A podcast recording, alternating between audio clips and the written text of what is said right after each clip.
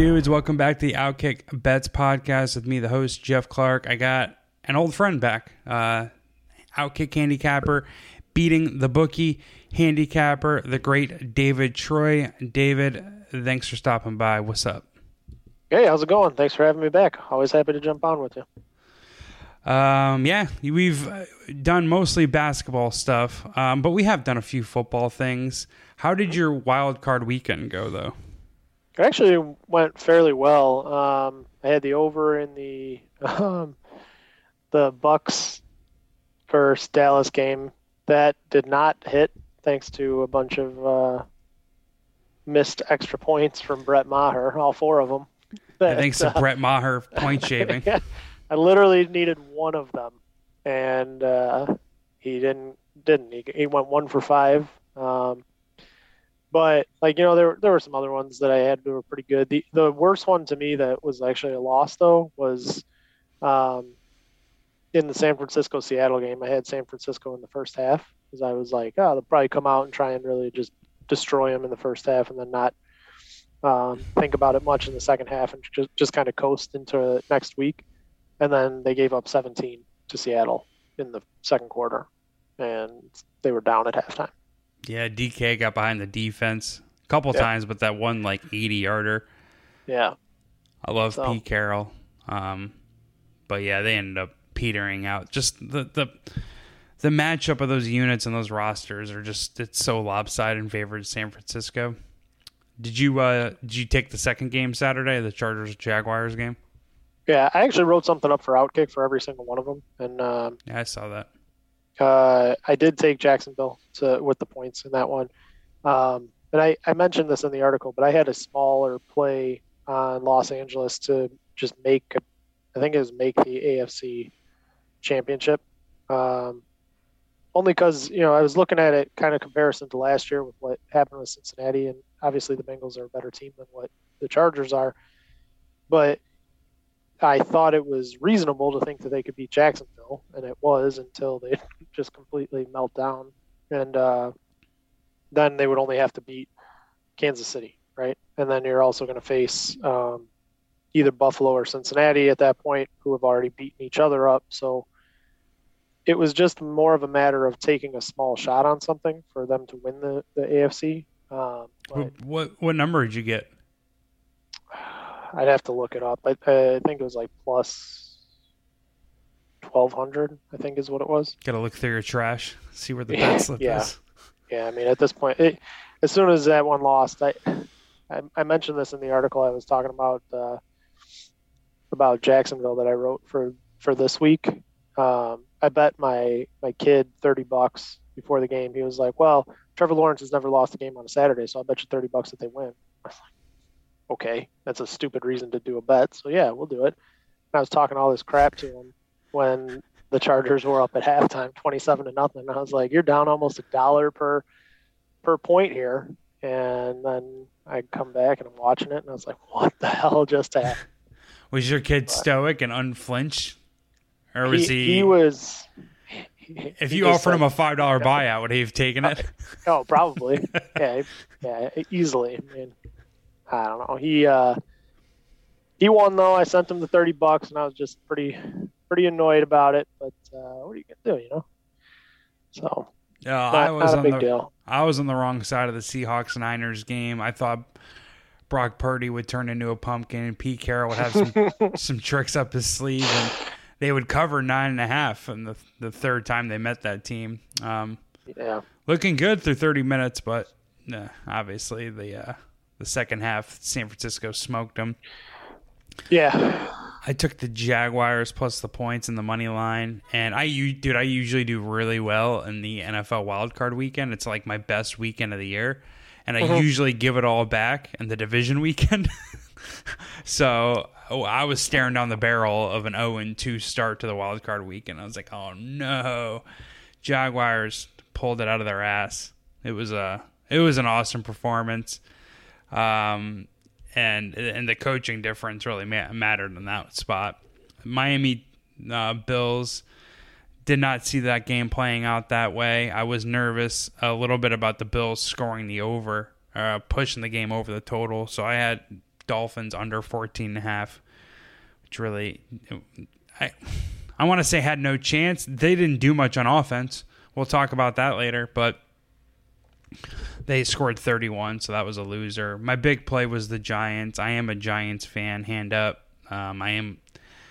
I can be objective, but uh, if you want to say that I'm a Giants fan and I'm inherently biased, I can't argue with that stance either. They won 31-24. What what side were you on on either one of those games? I actually had the under for the Giants versus Vikings, um, and that obviously lost. But uh, for the Bills, I took the first quarter. My my thought was they're just going to come out and rock them because uh, you know they're at home. They they have kind of had a history this season of being the first touchdown scorers in their games. So I took them at uh, I think it was I think the line was originally minus three and a half, and I took them and they won seven to nothing. So I won that game, but they were overall fourteen nothing after the first quarter. Was it fourteen? Okay, whatever it was. Yeah, I knew it was something. Yeah, you were on the winning side, that's for sure. Yeah. Um, Ravens Bengals. I got every bit of that one. Uh, I had I had the Ravens. Actually, I did sprinkle on the uh, over or on the under, so I whiffed on that one. I had the Ravens. I had over um, J.K. Dobbins 58 and a half rushing yards. He got to 62. So that was a good result for me. The guy that I had on last week, Dan Z, who's an outkick writer and fellow fellow handicapper gambler, we went head to head on three different bets, and I won all three. Hey, there you go. Oh yeah, feeling real good about that. I was hoping. Um, well, I mean, I love having you here, but I was hoping that I was could talk some shit to him, but his schedule has got him bogged down. Um, which is pretty convenient, isn't it? isn't it? he's, he's, ducking your podcast. yeah, he faded. He faded uh, my Giants pick because you know he said I'm a homer and he's a Kirk Cousins fan. Um, oh, he's the one guy, huh? Yeah, yeah, he's the one guy that bought the Kirk Cousins Kirk Cousins jersey and I I liked Austin Ekeler to go under his rushing total in the the Charger game, Jaguars game, and I took the points of the Jaguars, both of which he faded, both of which lost. Um, honestly, like my Jaguars Chargers analysis was just spot on. It was just you know Jaguars through four first half inter- Trevor Lawrence, I think, through four first half interceptions. But yep. my whole thing is like aside from the coaching mismatch, which was pretty obvious, like Chargers can't run the ball and they can't stop the run. It's like that's that's those are big things in playoff football. And yeah.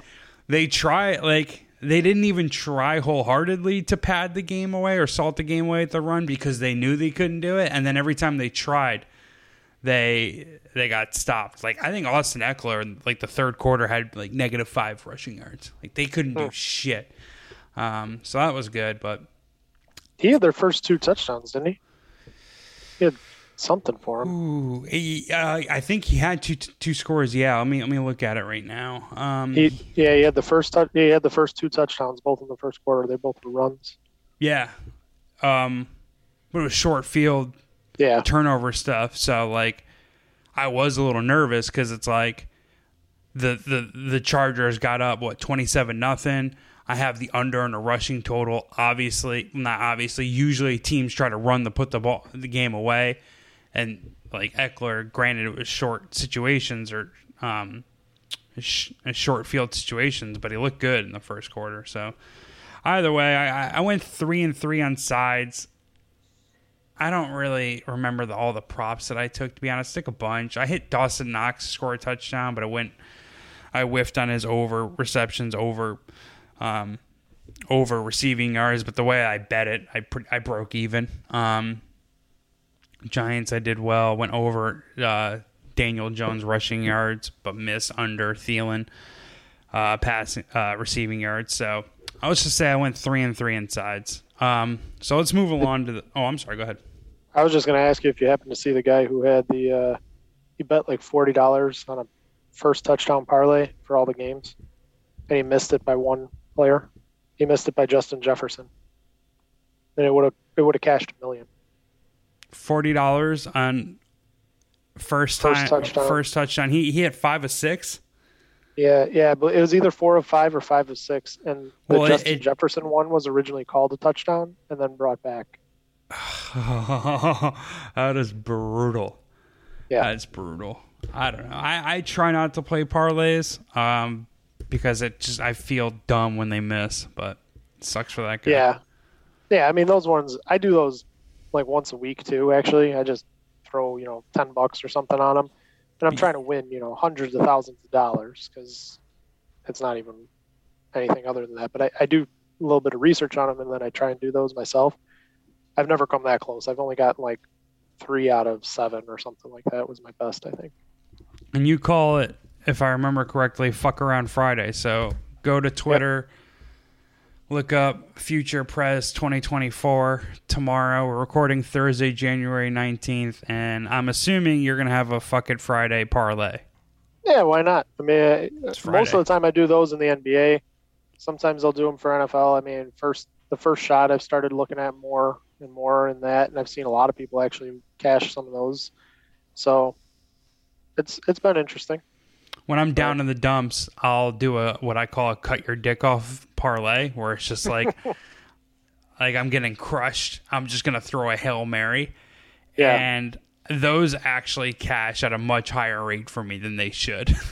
especially in baseball like i will i will have sharp analysis for baseball and take like three or four losers in a row, and then I'll just like just look at the odds and she's like, all right, F it. I'll take this pitcher. I'll take this pitcher. I'll take this pitcher. I'll parlay and, and I'll, and I'll cash. I can't even produce content on it because it's just like, I'm just like, I don't need, I don't, I don't know. I'm just firing. I, I, these, I pay attention enough to baseball to know when, when these numbers are off. These numbers are off and I'm betting all three games simultaneously. Um, Yep. All right, but let's talk about the two Saturday games. There's obviously uh, it's final eight teams, elite eight in the NFL. So two games Saturday and the uh, and then two games sa- Sunday. The first one, Jacksonville Jaguars at the Kansas City Chiefs. I love Trevor Lawrence. I'm a Trevor Lawrence truther. I, I, I, I never sold my stock on him. I actually never sold my Urban Meyer stock. I think he would have gotten it right.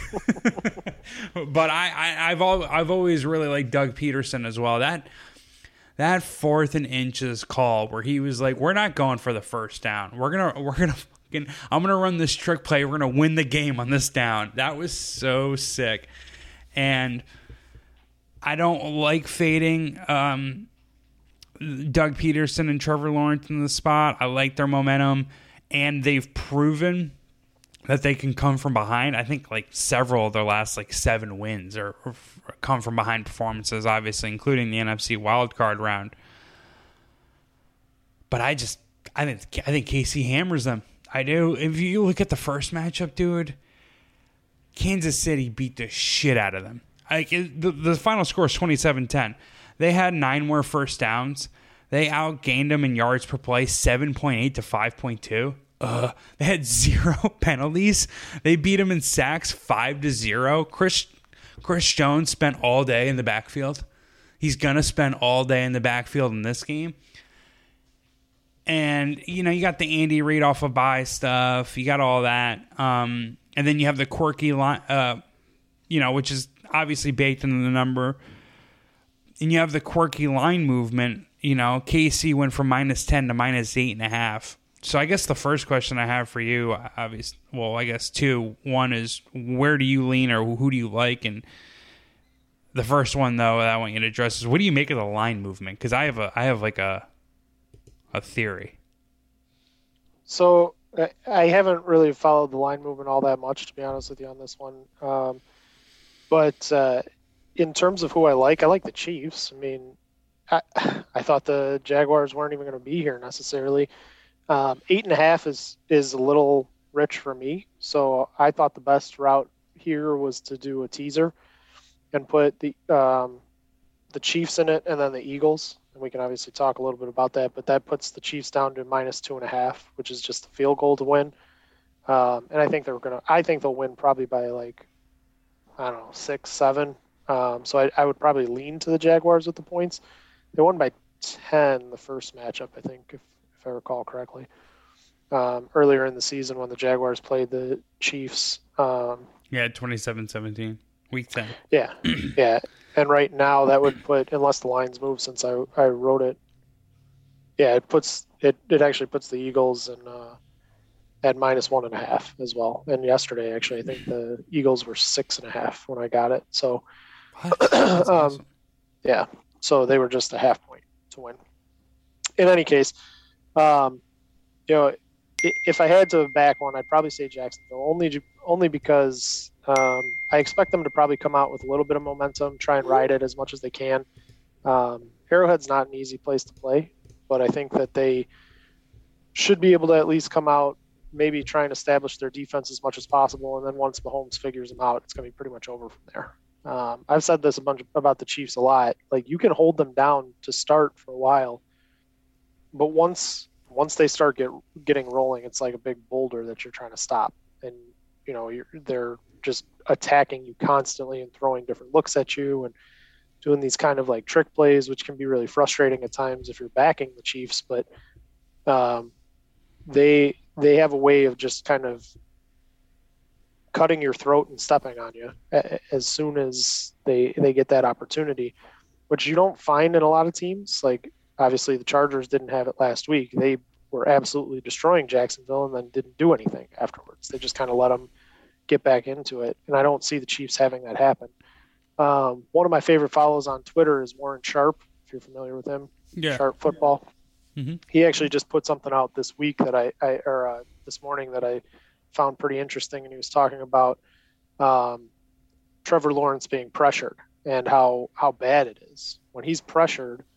He has a 22% completion percentage. Okay, so at least in the game against Kansas City. So before the pressure, when when Kansas City wasn't putting pressure on him, he almost had 70% completion. But since that game, Kansas City is number four in pressure.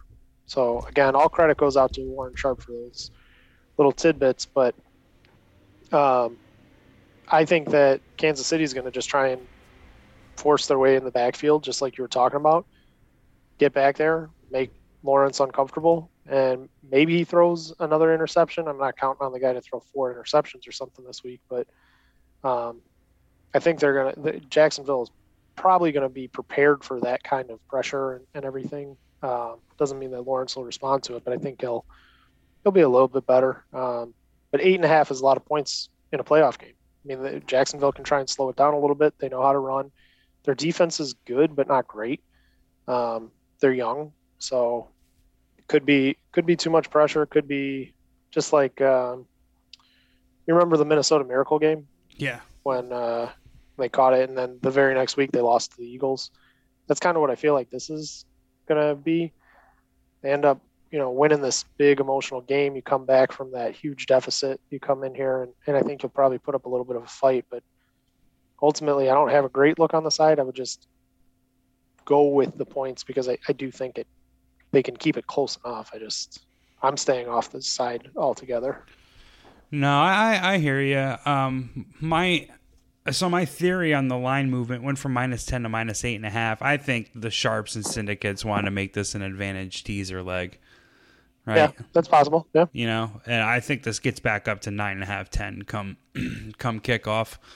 Mm-hmm. Um, you know, I've heard it called America's teaser, the Chiefs and the Eagles. Um, so I would be very nervous about that. I guess you already got it in your account. I, I think we'll talk about it in a minute. I think the Giants went outright. Again, I am biased though, but I, I objectively I do. I'll, we'll talk about that, but I do think there's a little bit of like syndicate and sharp 4D chess going on here. Um, I I guess my my my takeaway or not my takeaway, but like just my overarching opinion on Kansas City is based on just their performance this year, their team, their experience, their continuity. I had Buffalo preseason. I, I think it's Pat Mahomes and Kansas City's world, and the NFL is living in it effectively. Right? It's kind of crazy how nasty he is. And I don't want to say he's not talked about enough. Actually, I do want to say that. I don't think he's discussed enough. I really don't. Like, it's. Mahomes? Yeah, like I, I, maybe maybe it's a maybe it's a coastal thing. Uh, maybe more in the Midwest he is, or maybe I'm talking out of my ass completely, David. I just feels like there's like a top tier of quarterbacks that Pat Mahomes is probably leading. When is when I look at it as he is in a tier, and then there's other guys in another tier. Like he's just so elite. I also think Kansas City's defense is low key underrated. Like Steve Spagnuolo is a awesome defensive coordinator. Their secondary is really well graded on PFF. Chris Jones is just a fucking tank. Um, and if you look at their performance, they're three of the season. The Chiefs lost three games by uh, a combined ten points.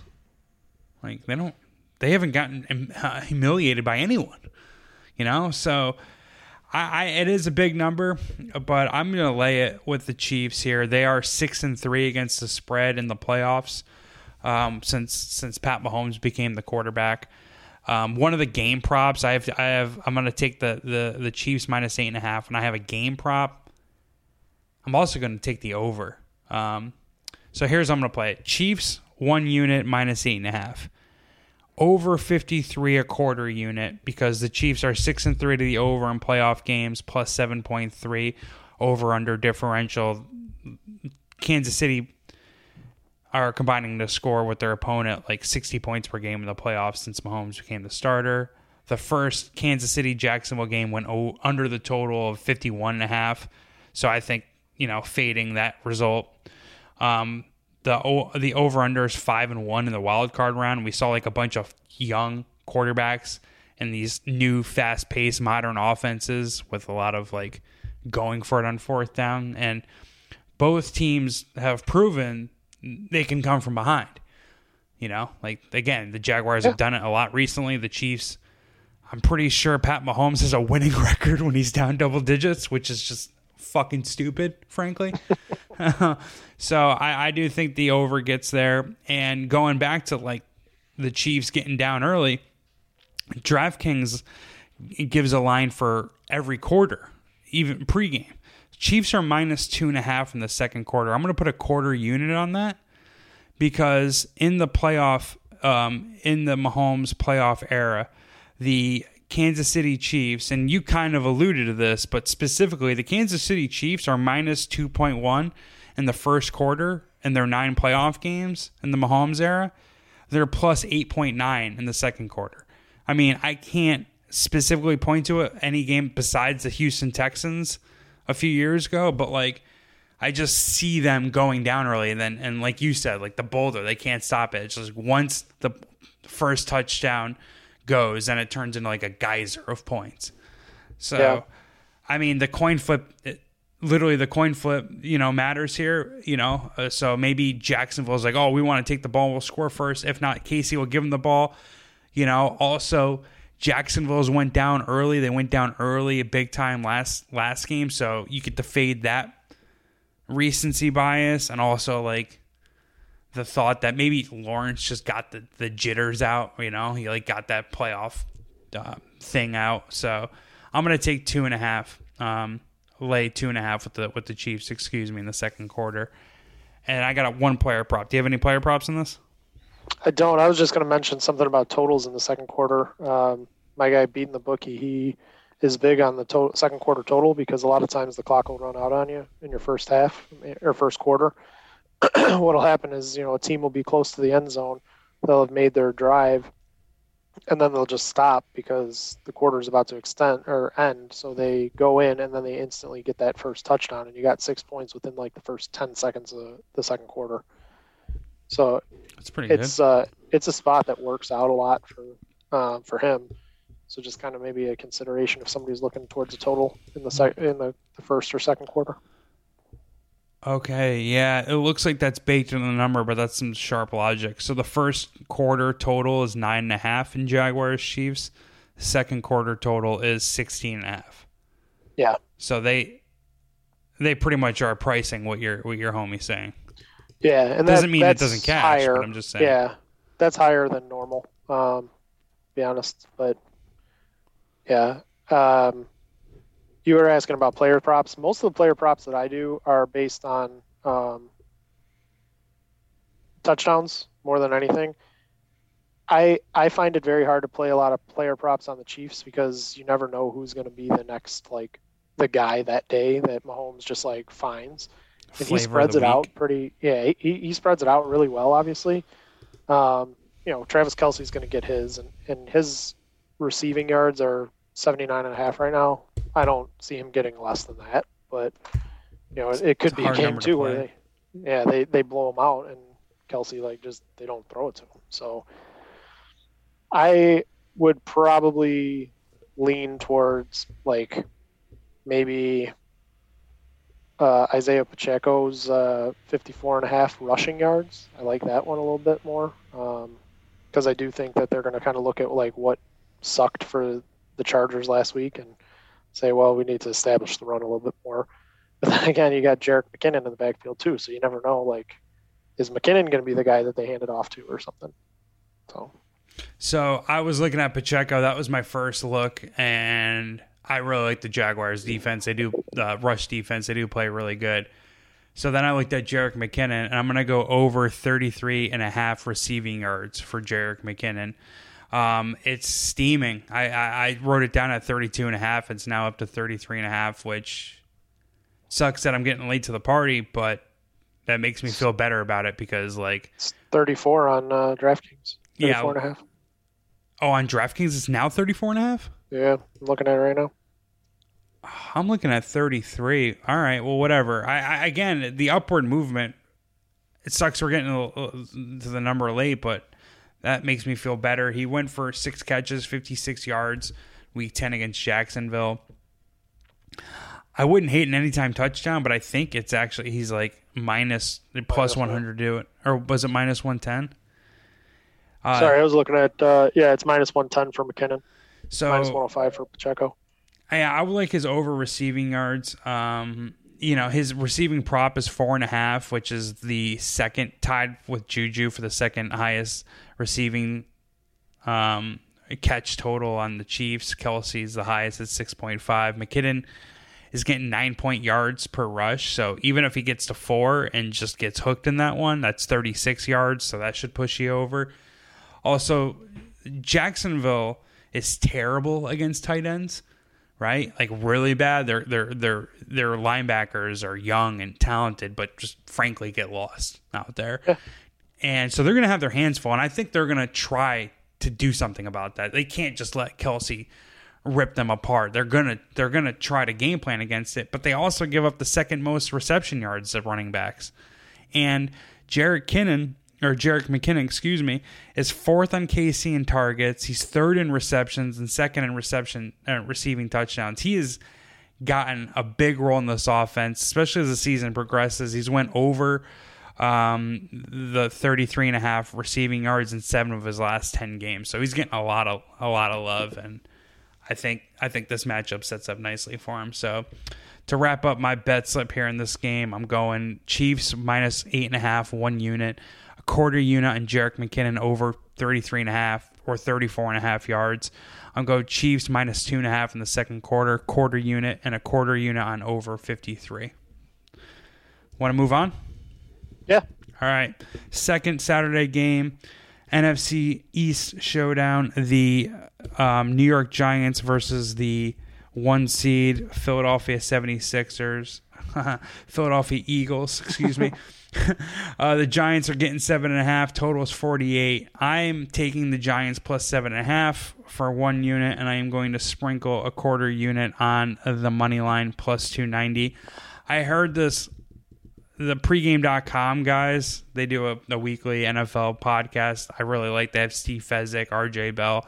Yeah. They were talking about how old school NFL handicappers, football handicappers, focus more on third and fourth um, short yardage conversions and like goal line conversions because these high leverage situations make or break playoff games, and there's more of them in playoff games because you know there's not a lot of separation between these two teams, right? Usually, obviously, the mm-hmm. number would suggest otherwise in this one.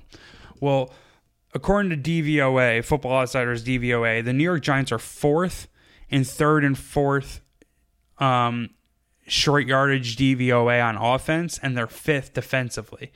Philly is fifth offensively, but 24th defensively.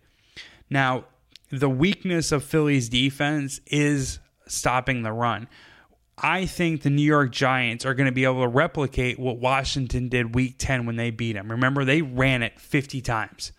They were it was not even like they weren't even hiding it. Where they're going to run for 3 yards and go for it on fourth. That was pretty much their entire goal and it worked. They limited the possessions. There were some garbage time points that pushed that game over the total, but it, it, it Washington was able to eat up the clock and and control control the flow by running the ball, and I think the Giants are going to have the same success. And a lot of a lot of the whole Giants early winning ways was because of they converted and and stopped teams on these on these high leverage situations. And for the most most of the season, sharp handicappers would say stuff like, "Well, that's fluky. They're going to regress. They're going to regress." Actually, as we look at it through the full season lens, this is kind of just what Brian Daboll does. This is what he brought to the team. It isn't that we have an athletic quarterback with a big offensive line and Saquon Barkley, and we just can get these first downs, kind of like Jalen Hurts with the Eagles. This guy comes up with like end arounds, like crazy trick plays. Like it, it is all hands on deck. We're gonna do it. We're gonna throw the fucking everything we got to get these short down situations. And when Wink Martindale, the New York Giants, they play bend but don't break defense, and they show up on third down and in the red zone. And uh, four games, small sample size. Eight games, small sample size. We're at 18 games. Maybe this is kind of what the Giants do, right? And yeah. I've I've made this comp. I don't know if I've ever said it to you specifically. I look at this Philadelphia Eagles team, and I've looked at them the whole year as last last year's Phoenix Suns. I think they're frauds. I do. As a Giants fan, I'm nervous if we win uh, to play the Cowboys and Niners. I think we actually handle the Eagles. I'm not. I know they beat the shit out of us earlier this year. We split two games with them last year. People want to say, well, throughout week 18, the Giants had a practice squad. Jalen Hurts played 100% of the snaps. The offensive line played 100% of the snaps. They cared. And they obviously wanted to go up four scores in the first half and pull the starters, right? Obviously that they couldn't do it. They couldn't they couldn't run away from the Giants. And I the other thing before I kind of turn it over to you to get your your opinion on this, if if the Eagles and Giants swap quarterbacks, do you think Jalen Hurts has the game Daniel Jones did last week? Do you think he could actually do that? I don't believe he can. I'm sorry, I don't think he has the passing ability, the, the arm talent to do it. And if his shoulder is banged up and he's le- less willing to run because he doesn't want to get injured and doesn't want to go off the field because that, you know, he's a starting quarterback. And all of a sudden, it's like, all right, Jalen Hurts, you're going to make throws in tight windows and convert on third down and in the red zone. I'll take my chances. I'll take the seven and a half. And I have more on it, but what do you think? So to me, I think you kind of touched on it right there. Is the, the big question has to be: Is Jalen Hurts going to get, or is he okay? Like, is he healthy enough to really be leading this team right now? He looked fine against the Giants, but he didn't look as crisp as he had in, in the early portion of the season. um, I already mentioned that I'm, I put them in a teaser, but my play on this is actually the under, and part of that is because I, I think this is going to be a big momentum game. This is a divisional rivalry, two you know states that hate each other, two teams that hate each other, and I think this is going to kind of be one of those more old school football games. The Eagles are going to basically dare Daniel Jones to try and throw on them because that's not really what he's best at. I mean, they're going to try and do everything they can to try and stop Saquon Barkley. So I expect them to say basically like, "All right, Jones, we're we're going to show you, you know, one single coverage, you know, on your receivers, can you do it? Can you stop them? And I, I, or can you get the ball to them? And I am not sure that I want to put my money on Daniel Jones being a successful quarterback in this game, which is why I didn't back uh, the or the Giants with the seven and a half points. I think it's a high number. It's probably too high. I think you're on the right side. I, I don't necessarily agree with the money line. I do think the Eagles win this game, but um, you know, if if you're basically telling me like if if both teams are going to focus on stopping kind of the run and containing Hurts, for example, for the Giants and those short yardage situations, I do think Hurts is a better quarterback. I think Hurts has the better offensive weapons too, in that he can get the ball to Devonta Smith or he can get the ball to um, AJ Brown. I mean, th- those two are better wide receivers than anybody that's on New York. So if we're talking about you know those kind of little intangibles or the, the skill players and things like that, I I support the Eagles here, and that's why I like them in the teaser. Um, so to me, that that's the way I played this one. The under, I also played again, like I said, because I do think this is going to be uh, a slower paced game. I think it's going to be a lot of uh, kind of coming up to the line, seeing what you have, seeing you know audibles, changing plays because of whatever defense is being thrown at each other. A lot of runs, which run off a lot of clock.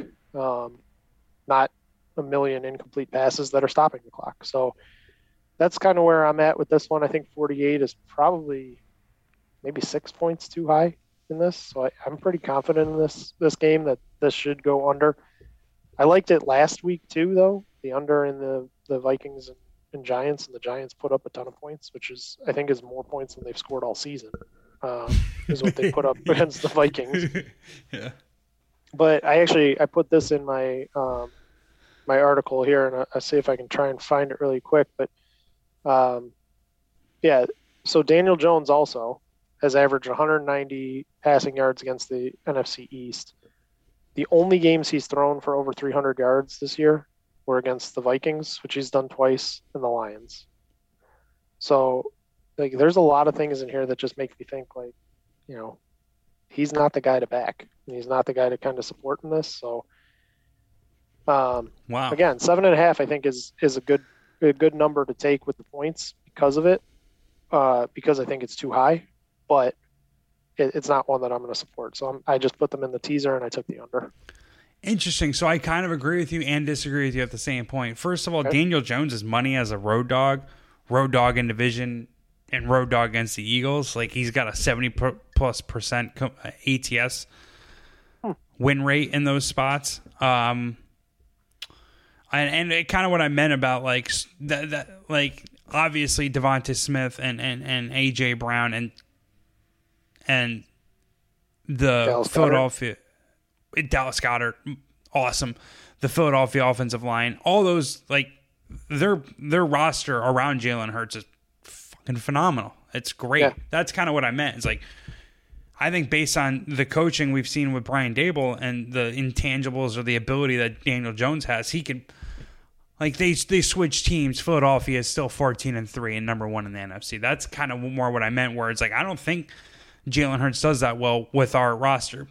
Be that as it may, what I do agree with you is I don't think this is a Daniel Jones game. And my player prop is I'm going over Saquon Barkley 15 and a half rushing attempts. I think mm. Brian Daboll specifically looked at Minnesota and was like, fuck them. They can't stop Daniel Jones. They're weak ass, soft coverage, soft zone. He's going to give him easy throws. They can't really tackle that well in space, or they're, you know, like it's easy to run against them. Like, if Daniel Jones drops back 40 times or runs it and throws it 40 times, we're going to win the game. I think was Brian Daboll's logic. Barkley is well rested. He's had uh, the most carries had in the last five games is 18, right? So he's not getting a lot of touches. I think they're saving him for this game specifically because of the Washington blueprint, where it's just like, yo, just run it at these guys. Eat the. We don't. The Giants don't want to get into a shootout with the Eagles. Like we're right. They lose that game 99 times out of 100, right? They want to limit the possessions. Like the the, the game script is obvious. Barkley's well rested. Um, He's had eight, at least 18 carries though in 9 of his 16 games played this season. Giants record 7-1 and 1. So when they when it's corny all the nerds hate it Warren Sharp fucking hates this, but you establish the run, the Giants they establish the run, they win these games, right? Get and everyone talks about how limited the the New York Giants roster is and how bad it is. I, I, I agree from a wide receiver st- standpoint, but Saquon Barkley is a top five running back in the league, right? Oh, easily, yeah. I mean, especially like he can he can catch ten balls for hundred yards in a in a in, in a game, right? So. I, I again, I like him to go over 15 and a half rushing yards. I'm going to put a quarter unit on that. But you look at the three teams that beat Philly, their running back one had at least 16 carries. Brian Robinson for Washington, Ezekiel Elliott for Dallas, and Alvin Kamara. So I think the blueprint is there. I think they rested Saquon Barkley for this game, and I think the Giants are going to run Saquon Barkley in the hopes of just eating the clock and, and, and controlling the tempo. So I got one unit on the Giants plus seven and a half, sprinkle 0.2 units on plus 290 New York Giants uh, money line, and then I'm going to do a quarter unit on over Saquon Barkley, 15 and a half rushes. Before we get in the next game, though, this might be too fanboy shit. I want Kenny Golladay anytime touchdown plus 900 because I do think the deep the the Giants you have to throw the deep ball because I think it's going to get to the point where they're going to put everyone in the box and it's like you know what? We got to keep them honest like you got you got to throw one deep. And I don't know why. This is kind of the fanboy shit. I just I just think Kenny Golladay high points one in these playoffs. If if the Giants advance to the next game Kenny Golladay I think will will make at least one big catch. Because he kind of has to, right? He fucking has to. Like the the the, the Giants need him. him, right? And it's like as a Giants fan, I don't know. I, maybe I'm just more down to earth or more chill because I moved out here in California and like the, the the weather and whatever the vibe has just like chilled me out. But it's like I don't care about the contract. I don't care how underwhelming he's been. You score one or two touchdowns in a playoff run, fuck it, dude. You you are that's all that matters to me. Like, and he could still make up for the contract. You know, I can I, I, can relate to that one. As a Cubs fan uh, with Jason Heyward, everybody was still like, "Well, we paid him like 126 million dollars or whatever it was," but he he did give that speech in the, uh, the locker room that helped us win the World Series. The rest of the time, he batted like 200, so that's fine. Yeah, but like for Cubs fans, for the Cub organization, that's a good it. contract, right? yeah, yeah. We won know? the World Series with him. So I'm a, that, that's my my my. Uh, it's a lean on Kenny Golladay plus 900 anytime touchdown, but that's my my Eagles Giants bet slip. Again, what what official bets do you have in here? So I had the I had the under, and then I have the Eagles in a teaser. The only other thing I just mentioned is uh, I always play Jalen Hurts to be the first touchdown scorer. It's at plus 600 this week, and. Uh, in this one, I also think this is a good opportunity to do one of those double plays where you put maybe a half unit. You could do a full unit if you want, but um, on away field goal and home field goal as the first scoring type, because I think this is going to be one of those games where they're going to get decent field position, but probably not be able to, you know, ram it in there mm. because both defenses are good enough. So away field goal as first score is plus 390. Home field goal is plus 350. So I usually play both of those. Yeah, going along with that, like I said, I, I think the Giants, frankly, let them have everything inside the 20s and then just let's stop them in red zone. Yeah. Like that's all we have to do, right? We'll trade field goals for whatever. Hopefully, get touchdown. So, yeah. Bengals Bills first game on Sunday kicks off. Uh, 12 o'clock my time, uh, 2 o'clock your time, 3 o'clock Eastern Standard Time. The Bell, the Bills, excuse me, are favored minus 5, minus 115. Over under is 48 and a half. Um, I had the Bills to win the Super Bowl preseason, and I'm just kind of defaulting to my priors uh, in this game specifically. I'm going to lay the points at the Bills minus five. I'm passing on the total with a lean to the under. I have one player prop here that I like at anytime touchdown. We'll talk about it towards the tail end of our quick breakdown of this game. But I'm I'm just going to lay the points uh, with the Bills. They sucked last week, right? I mean, well, they only won 34-31 in a game that they were favored double digits in, right? But if you're being fair, that final score is very, very, very misleading. Whereas Cincinnati's was probably misleading, misleading the other way, right? It's like, all right, yeah, Dolphins scored 31 Buffalo outgained them 5.9 to 3.3 yards per play. That's ridiculous, David. That's fucking ridiculous. They had nine more first downs. Four of Miami's scoring drives went 38 yards or less. Like it's pretty obvious what happened. Like Josh Allen and the Bills shit their pants a few times and they capitalized on it. Kudos to them. Cincinnati lost to Baltimore in yards per play, 5.5 to 3.3.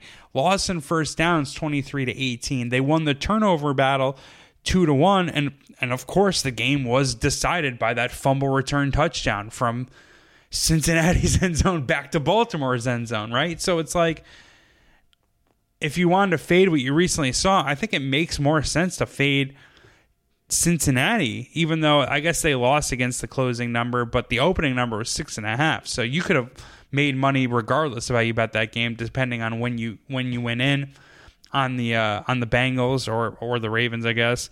Cincinnati's also a public dog. Most of the money is on Buffalo. Um, or most of the money and tickets are on Cincinnati, but the line's moving towards Buffalo. I mean, I have more on it, but Buffalo is just way better by the numbers. They have a plus 1.1 net yards per play in the season. Cincinnati's even, right? Like Buffalo is better in net third down and red zone conversion rates. They rank higher in special special teams, offensive and defensive uh, DVOA. I know Joe Burrow and Cincinnati cover like crazy. I think the cluster injuries, the offensive line, are going to make uh, the big difference. And the last thing here before I turn it over to you, man. Sorry, I'm kind of you're good taking all the the air out of the room here um, with my analysis, but I I think it's I think the narrative of Cincy was clearly going to beat Buffalo in Week 17 is such horseshit, and it's oh, such yeah. stupid, simple analysis. How many crazy, epic comebacks have we seen this year? How many? Right, we saw one last week at the wild card game. You got the Vikings Colts. There's, there's been a bunch of them, right? And and and you know this from betting props, right? How you see these team to score three straight times, right? You, you've seen these props how often is the yes more expensive? Right? Yeah. Like these games, they go, they get crazy. They uh, almost all of them get crazy. It's like Cincinnati was up 7 3 after two drives. Oh, yeah, Cincinnati was going to win. What? Do you guys even fucking watch football? Like, come on. Like, just because you saw 10 minutes of a game, not maybe not even five minutes, like, I don't know. So I think a lot of that is kind of in people's head when they bet Cincinnati. It's like, well, they were up 7 3. They were clearly going to win that game. Bullshit. They were not going to clearly win that game, in my opinion. Buffalo is just much better by the numbers. Joe Burrow's got the mystique. I love him. They keep covering. I get it. I'll lay the five here, even though it's cost me. What, what do you think, though? So we're actually on the other sides of this one. I, I, I said to take the points with the Bengals. And the reason is, and I'll keep it as simple as possible because I, I know we kind of are moving along on this one. Um, they are very evenly matched teams. I mean, Burrow and, and Allen have almost identical stats. The running backs, Mixon and Singletary, have almost identical stats. Chase and Diggs, Chase missed time. He has about 400 less yards on the season, but he has more touchdowns than Diggs. I think has it more touchdowns or two two less touchdowns? Sorry, than Diggs. Yeah, the efficiency's um, a wash. I'm with you. Yeah, uh, you look at the the Bills actually have on average give up more points per game than they score. They they've allowed 31 points per game, and they have only scored 28.4 per game on average. And what? No, that can't be right. The Bills this season looking, they've they've looking at it looking at it right now, unless it's a, a mistake somewhere. It has to be a mistake. So I'm looking at Pro Football Reference. I'm, the Bills are scoring 28.4 points per game, and they're allowing 17.9. That's what I see.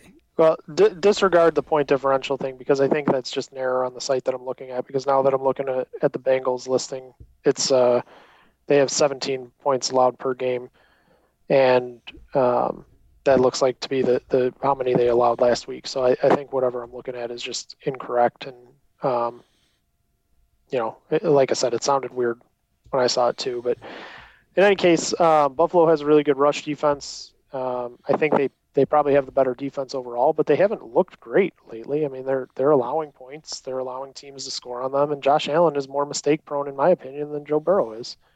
So all it's going to take here is one mistake from Allen for the Bengals to to cover this game. I mean, I, I think it's legitimate that you could take the Bengals to win it. I don't think that you should use that first game in it um, in, in any way of consideration other than, you know, when they first come out, they're probably going to, you know, have the Damar Hamlin stuff going on. And if there's an offshore book that has mentions of Damar Hamlin, take the over no matter what it is. It could be 500.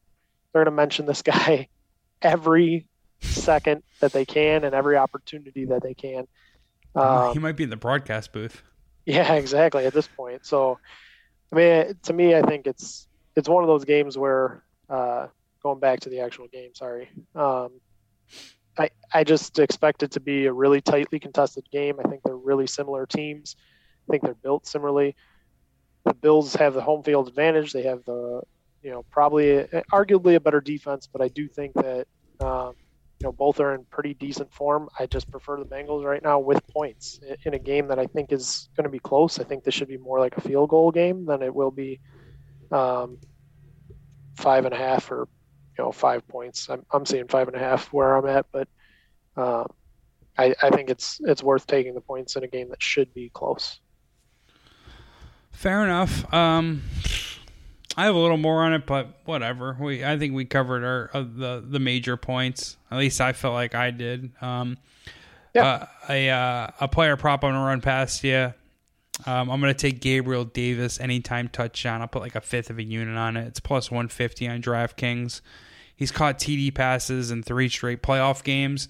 Cincinnati's starting quarterbacks are really poorly graded by PFF. Eli Apple is 109th out of 120 charted cor- cornerbacks. The I think is a rookie Cameron Taylor Britt is 93rd. They're missing. I'm gonna butcher the name. Awuzie, I think is how you pronounce it. He's been out for a while, but he was by far their best cover corner. The second best is Mike Hilton in the slot, who doesn't really move much, right? So I think if if if if they move Mike Dave or Mike Hilton, it's probably going to be to defend Stefon Diggs, and they kind of be like, you know, like the trade off. What are we going to do? We can't, you know, we can't double Gabriel Davis, and they don't really need to. Gabriel Davis isn't that good. He's pretty good. I mean, he does. He is the second most targeted receiver in Buffalo, uh, behind Diggs. So I like the I like the number. I like Gabriel Davis's matchup. I like the usage and and how he's performed in the playoffs. So I see value in plus one fifty, uh, and I'll take it. Just a, just a sprinkle though. Do you have any player props in this one? The only one that I'd I'd maybe throw out there is Tyler Boyd plus nineteen hundred as first touchdown scorer, um, and it's just more of a feeling than anything. I think you know they'll they'll get close. They're probably not going to run on Buffalo when you're down there. Um, so my my thought here is just you know everybody's going to be looking towards Ja'Marr Chase, so thinking they can probably sneak Boyd in there somewhere. He can get free. Okay, all right, man. Well, hey, um, Best of luck to you. yeah, I, it's not something I have a ton of confidence in, but as going through some of these, those no. are the ones. I mean, who knows? I'm just saying it because, like, you know, best of luck to you, but I want to win more than I want you to win. oh, sure. and I know you feel the same. All good. Hey, uh, I'd be happy if Tyler Boyd gets the uh, first touchdown and then Baltimore or uh, Buffalo covers. So don't worry. Nineteen hundred, I'll trade for the other way. I won't pull a Dan Z on you and talk shit mid game. This fool texts me lightning bolt when the fuck when the Chargers are up twenty seven nothing. I, I I I to me I think that's a gambler's sin. Like you don't yeah. text people during the game during their gambles. I hate being trolled about yeah. gambling. I mean, I have I, I it comes with the territory on Twitter and, and you know in the job that I have, but frankly, it pisses me off. yeah. um, you know, I got to be a little thicker skin with it. And I think I do a pretty good job, but um, don't worry, I'm not going to troll you. I and I was on the Bengals for most of the week. Um, but it was like yesterday. I was like, nah, Bills got this. Bengals offensive line too banged up, but we'll see, man. I love Joe Burrow, and if you just bet them blindly over the past two years, you've been a very rich person. So, I I was big on them last year, uh, and I, I had them going to the AFC Championship. I think I think OutKick readers must have made like ten units off of my Bengals bets alone. Hell yeah, dude! I like hearing that. Um, all right, final game in the Sunday window. The Dallas Cowboys visit the San Francisco 49ers. Um, the 49ers have went from five point favorites on the opener down to three and a half currently. The over under is 46. This one's really it's really tough for me, dude. I've I started out really good with the Cowboys and I lost some units at the end of the year. Niners been a team that I've pretty much whiffed on most of the year. Um, as it stands now and how I feel like I'm going to write it up for OutKick, I'm going to take the points of the Cowboys. I don't love it. I just I feel a little bit better about it knowing that the uh, I feel a little bit better about it just because the fact that like who who is San Francisco beating? I do think Brock Purdy turns into a pumpkin, right? This is a huge step up in competition. San Francisco's had the second easiest schedule in the NFL according to Football Outsiders. Dallas' schedule has been pretty easy, but you look at Brock Purdy's he's on a six game winning streak as a starter, but he's effectively won seven straight as a starter. Right, he came in in the Miami game super early. Um, mm-hmm. But you look at the opponents that he's played in their DVOA. Um, Miami eighth in DVOA, so you could say it's a solid win, but they're missing both their offensive tackles. They beat the Seahawks twice, who were tenth in DVOA. Nice, but I mean, the Niners own the Seahawks, and that was just a terrible matchup on paper. They beat Tampa Bay, 17th in DVOA. They beat the Commanders, who had Heinicke and Wentz splitting duties. They're 22nd DVOA. They eked past the Raiders, who had Jarrett Stidham. They're 26 in DVOA. And then they beat the Cardinals with David Blough and Trace McSorley in the game. They're 29th in DVOA. Over those seven games, San Francisco is plus 14 in turnover differential in just those seven games alone. That's crazy. That's that's extremely fluky. It's unsustainable. Granted, Dak has had turnover issues. That is a concern. That is absolutely a concern that I'm not even overlooking. Um, but you know, if you're assessing these situations or these games objectively, you know, there's pros and cons for every every spot. So yes, oh, I'm I'm nervous as hell that Dak is going to throw this game away, especially considering of how bad he's been in the playoffs, all that. But on paper, he seems are pretty even. I mean, Dallas is fifth in offensive points per play, fourth in defensive points per play. Uh, San Francisco second in offensive points per play, first defensively. So I mean they're they're better, but like not that much, right? I mean Dallas plus seven point four net points per uh, per game. San Francisco plus ten point two. Dallas is actually first in full year DVOA. San Francisco's third. There's not a lot of separation. It's obviously baked into the number with that, but I'm going to take the three and a half. with The Cowboys. It's more of a gun to my head play and, and more of a lean. So let's say for sake of conversation, I put a, a one unit on it. Um, but this is the the least confident I am of the divisional round. I'll say that. How you sizing uh, up this matchup? I'm actually on the 49ers on this one too, but I I Fair mentioned enough. to um, buy it down to three at this point because I'd rather not get hooked on this. Um, yeah. So does that mean you lean to the under too? Uh, I think it's kind of a fair number at 46. Um, Agreed. I, I don't I don't really have a, a, feeling one way or the other, but you were mentioning like who San Francisco's played recently. Well, here's who's Dallas Dallas has played. They played the Bucs, who are a complete shell of whatever anyone thought they were going to be this year. They played Washington and lost, and Washington had basically no one in Week 18. They played Tennessee, which has fallen apart. They won that game. That was a game with uh, Dobbs. I think Malik Willis. No, was the, Dobbs? The Dobbinator, right? Off the practice squad. Yeah, I don't remember who, who was even starting for him. But either way, it wasn't Tannehill. Nope. You know that. And I don't think uh, Derrick Henry even played in that game either because they were saving him for the Week 18 game against Jacksonville. Correct. They played Philadelphia, which had Minshew, and they almost lost. Mm-hmm. They play. They lost to Jacksonville in overtime. They beat Houston by four at home and they destroyed an Indianapolis team who is I mean, they they were just a complete disappointment this year. Yeah, So they were point shaving, and they were down. Yeah. They were up 21-19 at halftime, and then I think they scored like three defensive touchdowns in the second half. yeah, Fluky win. Well, yeah. yeah. So I mean, so you're talking about their last seven games haven't really been against anybody either.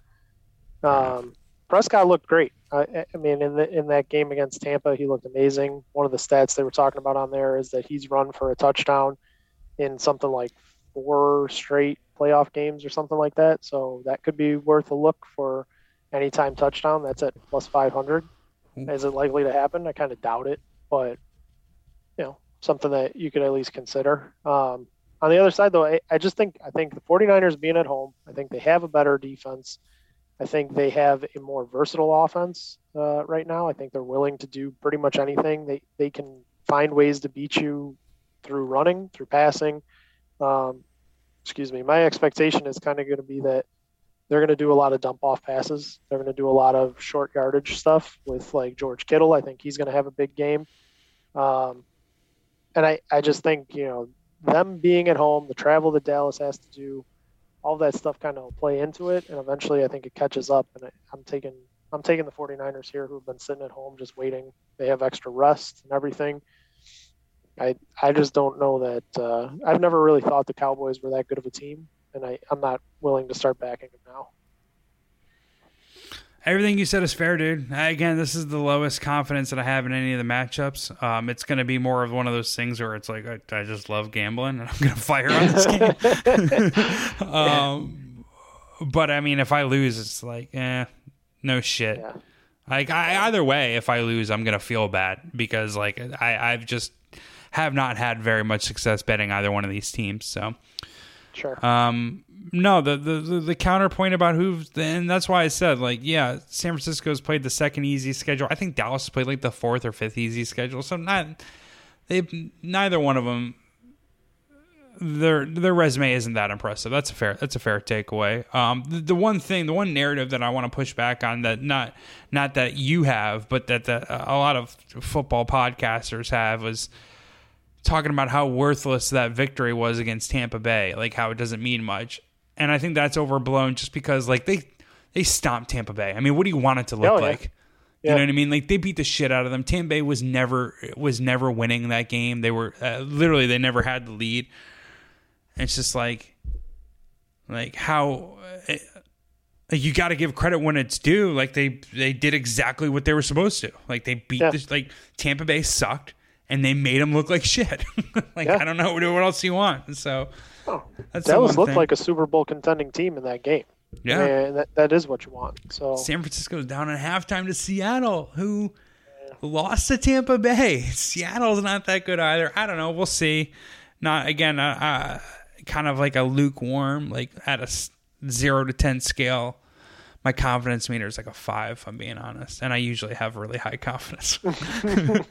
um, the player prop that I like in this game, um, if if if Dak scores a touchdown, that would hurt this player prop because I'm going anytime touchdown for Ezekiel Elliott. Put a quarter unit on it, plus 150.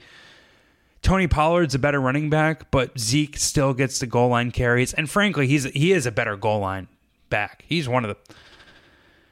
I'm a little biased because I've watched this guy play against my team for his whole career, but Ezekiel Elliott's one of the better goal line running backs I've ever seen. Like he's he's nasty. I mean, he was an awesome running back for years. Yeah, still still good. I mean, like Fine, he's yeah. he's not as good as he once was because he was so excellent when he when he, when he first hit the scene. But like, he's definitely a guy you want on your team, right? Like, definitely.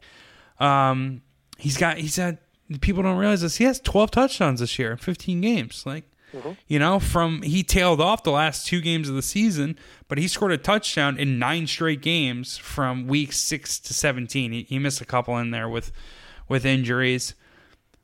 And simply put, I, I, I just like the number of plus 150. I think, you know, when you get like maybe they throw a couple deep balls to CeeDee Lamb and he gets tackled in the end zone, you get a, a cheapie, something like that. Or any, like really any, any inside the five yard line running situation, that's mostly Ezekiel Elliott. So I'll, I'll take it here. Yeah, for me, it, if I'm doing it anytime, it'd be George Kittle. I just, I think he's going to have a, a good game. I, um, I think that's the, going to be the guy that uh, Purdy has to go after. in order to kind of keep the chains moving and everything. And uh, I'm I'm playing him anytime and also first touchdown at plus nine hundred. Okay, all right, man. Anything else you have in this game or in the, in the weekend in general?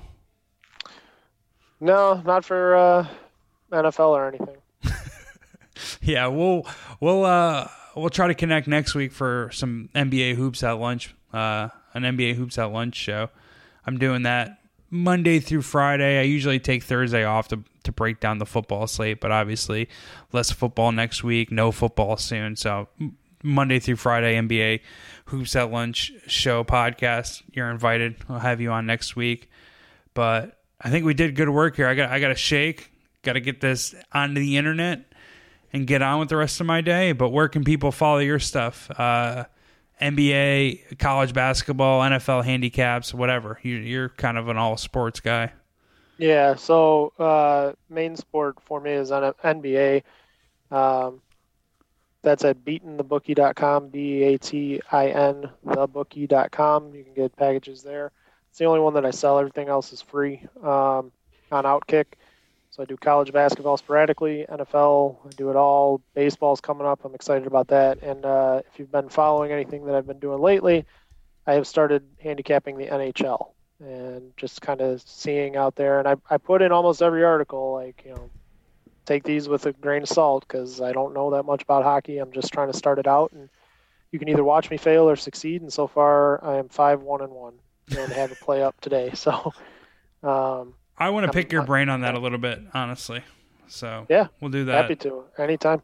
Offline. Um, yeah, I've made like three NHL bets in my life. One of them was the uh, the Capitals series against the Vegas Golden Knights a couple years ago because I just thought there was some bias in the market because Vegas was a new team and that's the hub of gambling. So yeah, I took yeah, like no, Washington minus one thirty there. So, but other than that, I don't have much on on on hockey. So I'm excited to pick your brain. Hopefully, you got you're looking at Corsi percentages and stuff like that.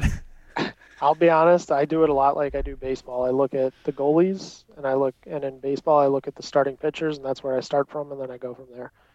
Nice um, top down. I, you know, yeah, I mean it's I won't say that it's like the most sophisticated analysis or something in the world, but it works for me and it, has been profitable. So it's making you money right now. I don't hate that. Yeah. All right, follow David at uh, at Future Prez on uh, Future Prez 2024 on Twitter. You check his his stuff out on outkick.com backslash betting and at beatingthebookie.com. I'll talk to you guys probably tomorrow with an NBA show.